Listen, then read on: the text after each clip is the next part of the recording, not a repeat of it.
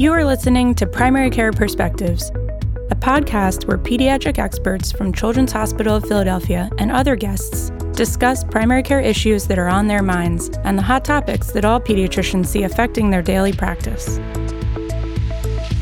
This podcast is for general informational and educational purposes only and is not to be considered as medical advice for any particular patient. Clinicians must rely on their own informed clinical judgment in making recommendations to their patients. Hi, I'm Dr. Katie Lockwood, a primary care pediatrician at the Children's Hospital of Philadelphia, and today I'm talking about child abuse. Joining me is Dr. Cindy Christian. Cindy is an attending physician, holder of the Anthony Latini Endowed Chair in the Prevention of Child Abuse and Neglect, and president of the Alumni Organization's Board of Directors at the Children's Hospital of Philadelphia. Thank you so much for joining me today, Cindy. Katie, it's a pleasure to be with you virtually. Right. In the time of COVID, we are social distancing for this podcast. So we are not in the same place, unfortunately, because I love hanging out and talking to you in person. I wish I wish I could have seen you today, but maybe we'll do another one in the future. The reason that we were doing this one now is that child abuse in the setting of a pandemic is even more of a concern than it might be on a typical week. So Let's just set the stage a little bit in terms of how common is child abuse in general. Child abuse is unfortunately incredibly common, and the abuse that really happens to children all around this country is much greater than the abuse that is recognized by um, adults who would report it to Child Protective Services. It's much greater than the abuse that pediatricians and other physicians recognize and it's much greater than the abuse that ultimately ends up in national statistics. Statistically, in the United States, more than 3 million reports are made to child protective services agencies around this country annually. But again, most of that abuse really goes unrecognized, and children suffer the consequences of abuse day in and day out all around this mm. country. And so we're just seeing the tip of the iceberg in terms of the reports that are made. We are. And, you know, as you said, in the, in this kind of time of a pandemic, there's real concern that children are even more invisible than they usually are. Children are usually in school uh, where teachers can see them. And we know that teachers are a really important mm-hmm. source of reporting of suspected maltreatment and identified maltreatment because they see children on a daily basis. And now we have children who are staying at home because it's important for public health, but maybe at risk for lots of different reasons. And pediatricians are also another source of identifying potential abuse or neglect. And we know that children are being encouraged, like you said, to stay home. We're only seeing essential visits. So for us, it's also harder to catch some of these children who we might otherwise have seen in clinic. That is very true. And um, I can tell you that over the past few weeks, the number of consults that we've seen in the hospital, and this is anecdote, but I've been doing this for a really long time. And I can see that the number of consults that we have in the hospital has gone down significantly. And that indicates to me that there are children out in the community with some more minor but notable or significant, clinically significant injuries that pediatricians aren't seeing because they're not seeing babies and young children in their offices. And there are other injuries that teachers are not recognizing and reporting so that we can evaluate children. And I do worry that once our social distancing has ended, we may see a surge in the number of children who have injuries from child abuse. So, what about a pandemic itself puts children at more risk of abuse? I think that the factors that increase the risk for abuse are exaggerated or heightened at the time of a pandemic. Mm-hmm. I don't know anybody who isn't stressed by what this world is going through right now. Right. There are families who have kind of new crises in terms of finances in terms of work. There are parents who are sick, who don't have anyone to turn to to help them with the care of their children. There are families that may not function at the highest levels who are now home altogether 24 hours a day without any kind of outlets. Mm-hmm. There are children who are no longer going to school and who have to learn at home. Right. And parents are being asked to help with that virtual education. And that can be frustrating for parents. Mm-hmm. So I mm-hmm. think the financial stresses, the health mm-hmm. stresses, the educational stresses, the stresses of altered routines are incredibly difficult for most of us and for most families, especially those with a number of young children. And you're cramped in a house all day long with kind of little outlet for normal activities. And that would stress anybody. Mm-hmm. And for most of us, we kind of find, I hope, healthy outlets for that frustration and stress. But for a number of families, children can get frustrating, they can get irritating, the situation is stressful, and parents can unfortunately lash out. Mm-hmm. I think that a lot of child abuse is really parental stress and frustration combined with children who are kind of misbehaving mm-hmm. because children misbehave. Mm-hmm. And sometimes that can be really a dangerous formula. Right. And so, as you said, it's a lot of the same risk factors that are always there, but they're just heightened now during this pandemic because we're all being challenged more than than our usual circumstances. So it's exaggerating what's already there. It's exaggerating, and children are not visible to us. Right. It's kind of a combination of those two factors. Right. So we're missing a little bit of the safety net that we're used to having to catch these children and and get them help. Absolutely. So, for pediatricians who are trying to identify abuse and neglect, what are some of the historical elements that should raise concern for possible abuse? Sure. There are many clues that we look for. And when I teach, I always remind everybody that if we're thinking about physical abuse, and we can talk about other kind of forms of maltreatment as well, but if we're thinking about child physical abuse, we first start with the premise, which is true, that the vast majority of injuries to children are preventable accidental trauma that have nothing to do with child abuse. Mm-hmm. And so, what we are asked to do as pediatricians and sentinels in the community is to identify the relatively few children whose injuries are not so obviously the result of accident. Right. And the way we do this is kind of really multifold. The first thing is we think about the history. So we think about injuries where there's a significant injury and there is no history of any trauma, or there's a denial that there's been any trauma to the child. Mm-hmm. I was just on a call where we were reviewing a research project where we looked at chief complaints of children who came in with child abuse. And it's notable that at least half of the children who come in with abusive injuries don't present to us with any history of trauma. Hmm. They come in with medical symptoms or they come in with vague symptoms mm-hmm. um, and nothing that's related to injury and specifically nothing related to child abuse. Mm-hmm. So we mm-hmm. want to identify injuries where there's no history of trauma.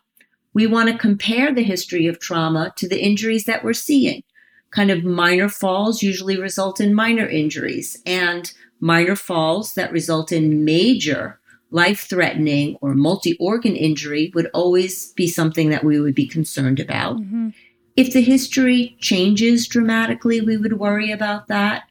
If there was an unexpected and unexplained delay in seeking care, although lots of times parents don't bring their children in for medical care for many reasons, not having to do with child abuse. And then finally, we sometimes see children who have so many injuries that it's just obvious mm-hmm. to us that this child has been a victim of child abuse. So that's the kind of historical things that we look for. And then we look for certain patterns of injuries, constellation of injuries, and we look for any injury in a non ambulatory infant. And I, I, always try to stress that. We have a, a mnemonic that my colleague Mary Clyde Pierce developed of 10 4. And that is we look for injuries or bruising on the torso, the ears, the neck in children who are less than four years of age to heighten our awareness and concern, mm. or any bruise in a non ambulatory infant, a baby less than four months. Mm-hmm. We look for frenulum injuries. We look for subconjunctival hemorrhages. We look for subtle bruising at the angle of the jaw or the fleshy part of the cheek. We look for bruising in places that we don't expect it. We look for injuries that don't make sense with the histories that are provided. And that's because these sort of sentinel injuries that you're describing aren't easily caused by other common methods that children end up getting bruised by, right? So if you're typically uh, a preschooler running around and playing and you're rough, you bruise your pretibial area or maybe your knees, right? But you're not usually bruising the other areas that you just mentioned. Sure. Most of, well, first of all, as pediatricians, we love seeing little bruises on active toddlers and school age children who are running and playing outside. And you're right, they bruise themselves over bony prominences. Mm-hmm. So that when we see bruising in places that are a little unusual, in unusual distributions, we always want to be concerned. And if you think about your practice, you know, it's really uncommon to see any bruise on a young infant. Anytime you see mm-hmm. bruising on a young infant, it should always raise your awareness of possible abuse. And I've seen so many children over my career that have had subtle bruising that went kind of undiagnosed as trauma, only to see those children return to the emergency room to be rehospitalized with severe, sometimes life threatening, and sometimes life ending injuries. So any subtle injury on a very young child should always be evaluated for the possibility of abuse. Why do you think that bruising on young infants is not recognized as abuse sometimes by pediatricians? Is it a lack of understanding that that's a risk of abuse, or are they usually explained as being something else? Are we mistaking it for another diagnosis, I guess? I think all of those things are true. First of all, as pediatricians, we're trained and our experience is that we rely on parents' history to help us make our diagnoses. We rely on parents every day, all day long. Mm-hmm. And we don't come to any encounter assuming that the parent is not telling us the truth or that the parent might not actually know what happened and so can't provide us the truth. So we always have to have some bit of skepticism and awareness that we will see children on occasion whose injuries are the result of abuse. Mm-hmm. And surely, if I'm a pediatrician and I see a, a young infant who has bruising, I might think of medical diagnoses. I might get a CBC and a PT PTT to you know, make sure I'm not dealing with thrombocytopenia or a coagulopathy. Mm-hmm. In my experience, sometimes those tests are run they're normal, and then people relax because there's no medical disease. I also think that a subtle bruise really, in most instances in older children, it has no impact on the child's health or well being. And we can easily forget that the same subtle bruise on a child who's very young can have very important implications.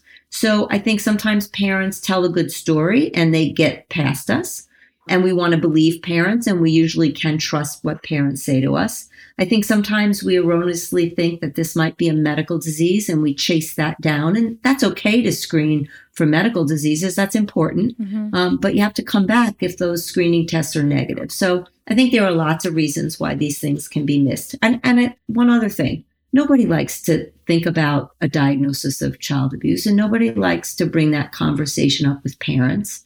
Nobody likes to call child protective services. Mm-hmm. So it's so much easier, kind of even subconsciously, right. to just kind of ignore what we're seeing. Right. And I think that happens sometimes too.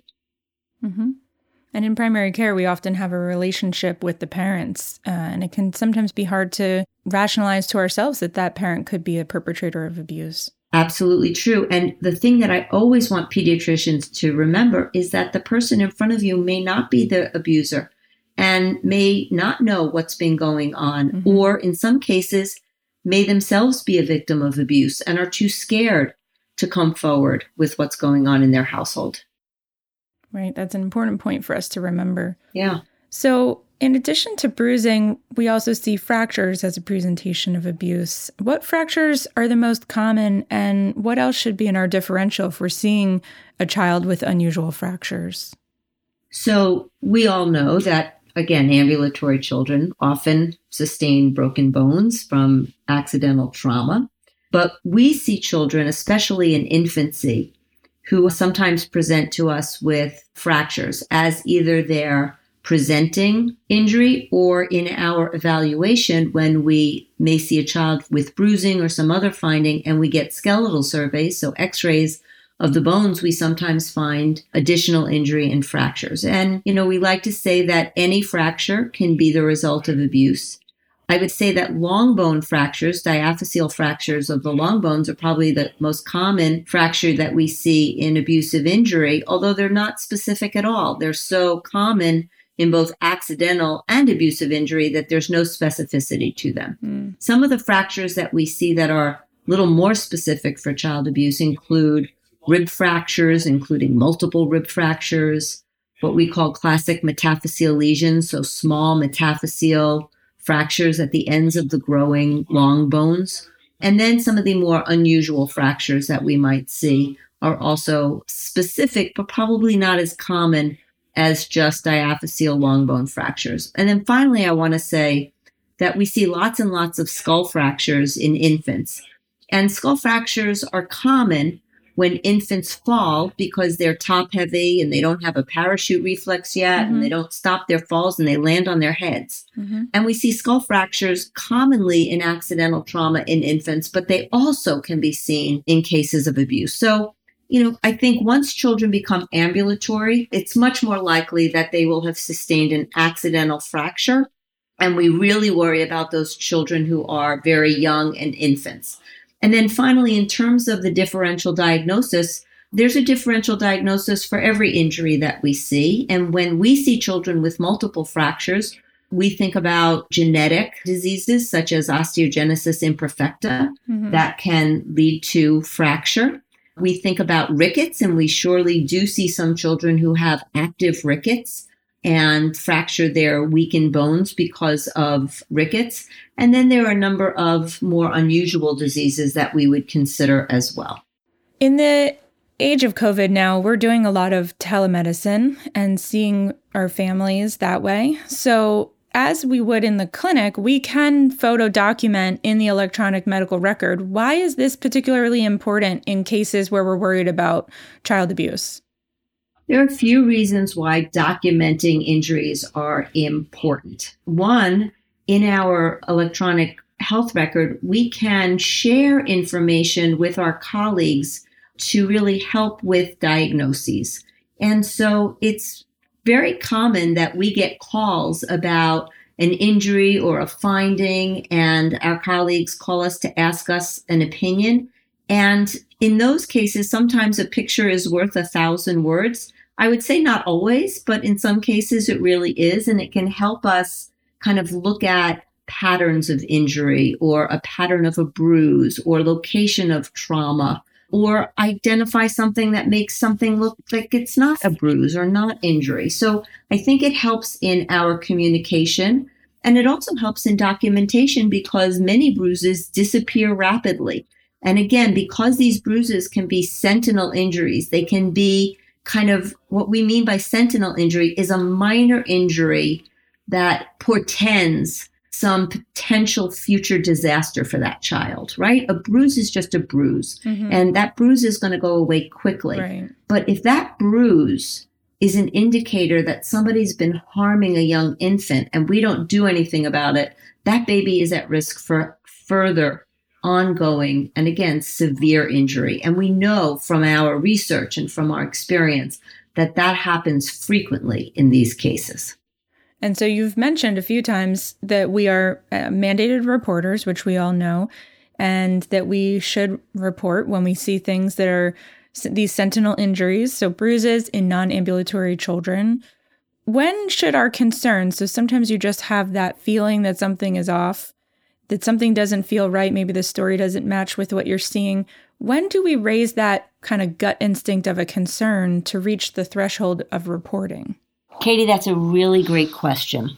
Let's start with the fact that there are very specific federal and state definitions of child abuse.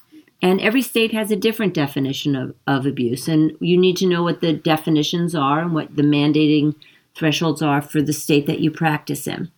But in addition, we all have our own personal thresholds, and that's really based on kind of how we were raised ourselves and what our beliefs are, and maybe what our religious background is, and what we tolerate in our own families. There are lots of things that go into how we define child abuse for ourselves. And I can show my colleagues examples where we would all agree that this is child abuse. And I could also show examples where there really wouldn't be agreement that this represents child abuse or that this represents something that needs to be reported and a child needs to be protected. So, what I say to my colleagues all the time is that if you are seeing a patient, either in your office, in the emergency department, in the hospital, or now even through telemedicine, and you let that child leave that visit, and then you worry about the safety and the well being of that child. And you worry that maybe you should have made a report or maybe you should have done more, then you've probably reached your threshold. Because you, you want to know every day at the end of the day or when your head hits the pillow at night that you've really done what you believe you needed to do for all of your patients. Now, there are also resources. If you are unsure, you can reach out to colleagues at children's hospitals. There are child protection teams at most children's hospitals around this country, and there are people that can talk through things with you and try to give you guidance. And you could also always reach out to your local child protective service agency and speak to somebody about kind of what they would recommend you do in in situations because things aren't always black and white and it's not always easy to know what the right answer is. That's a great tip that we should reach out to the child abuse experts that we have in our communities. Also, CHOP has a pathway for both physical abuse and sexual abuse concerns. And a pathway can also have some helpful resources there, articles, and some just clear algorithms for people to follow. Absolutely.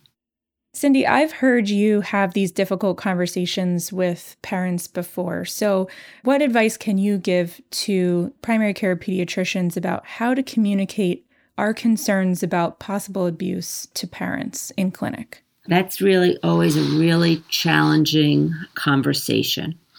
And I think it may be even more challenging when you have a long standing, ongoing relationship with a family. Mm-hmm. Although that might not always be true either. So here's kind of how I approach this.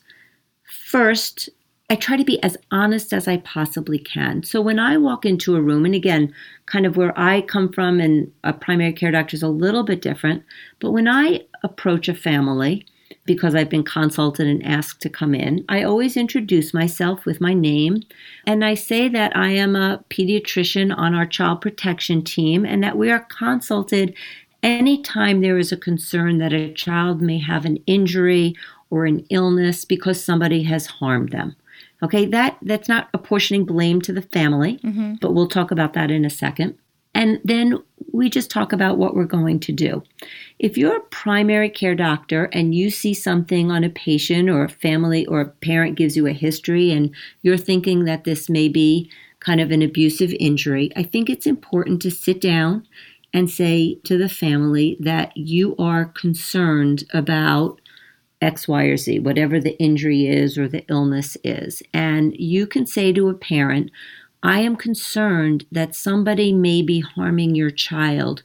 Do you have any concerns that anybody may have hurt him? Mm. And I love that question because it's not blaming the parent, mm-hmm. it's asking the parent to think about and join you in thinking about whether anyone may have harmed the child. Right. Now, most of the time, a parent says no. Right. Okay. Even though they may think to themselves, well, maybe yes. Mm-hmm. They'll often say no to you. But it lets them know that you're thinking and you want them to think.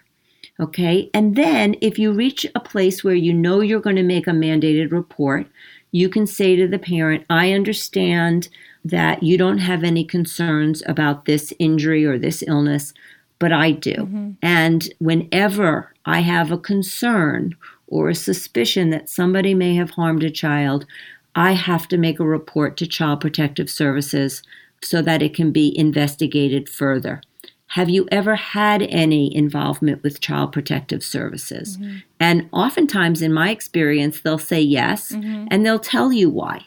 Okay. And I'll often ask if they have a worker right now. Do you have, uh, are you, you know, involved with child protective services now? And if they say yes, I say, well, can you tell me who your, you know, your worker is? Can I give them a call? Mm-hmm. Okay. And parents don't usually say no but I tell them what I'm going to do. I don't ask them. Mm-hmm. Now, I just want to say that you can always be professional. You never, ever tell a parent that they're to blame. They may say to you, I'm the only person who ever watches a child. Only me and her father only watches her. Then you know it's somebody like in that dyad that hurt the child, but you would never say, well, then it's one of you. Right. You would say, I'm just worried about the child's safety and I want your baby, I want your child to be healthy and safe. And I know you do too. Mm-hmm. So this is what we have to do. Right. And then I tell them. Now, even not apportioning brain, being professional, being honest, parents are not going to like that news. Mm-hmm. They're going to get angry. They're going to get defensive. They're really scared. They think someone's going to take their child away from them. And in some cases, that might happen. So you have to be aware that the parent is going to be really angry, really scared, mm-hmm. and not going to want this to happen. Right. And and you just have to be prepared for that. But it's just it's one of the difficult conversations we have. But you know, in medicine, we have lots of difficult conversations. Mm-hmm. And like we started at the beginning of this, it's important because we know that child abuse is common and that many cases go unreported and that these can have life threatening risks to the child. So, this is an important conversation for us to have in order to keep our patients safe. Absolutely. I agree with you completely. The last thing I'll say is if you recognize child abuse in its earlier stages, you can save a child's life mm-hmm. simply by recognizing that there's something not right and reaching out for some assistance. Well, thank you so much for teaching us about child abuse today, and particularly why we should be more focused on this than usual, even during a pandemic. We are doing our best with our telemedicine to identify these patients and hope to be seeing them back in clinic again soon. Hopefully, they'll have their safety nets of their teachers around them. But in the meantime, you've given us some great information for us to think about both during the pandemic and when things get back to normal. And thank you so much for being a resource to our patients at CHOP. Katie, it was such a pleasure talking with you today. I hope that we can do this again in the future, maybe in person. And it's really been my privilege to be able to help all my colleagues for so many years. Thank you. Be well, be safe, and stay home. Thank you. You too, okay. Bye, everybody. Bye. Thank you for listening to this episode of Primary Care Perspectives. You can download and subscribe to future episodes on iTunes or visit chop.edu slash PCP podcast for a listing of all episodes. I look forward to our next chat.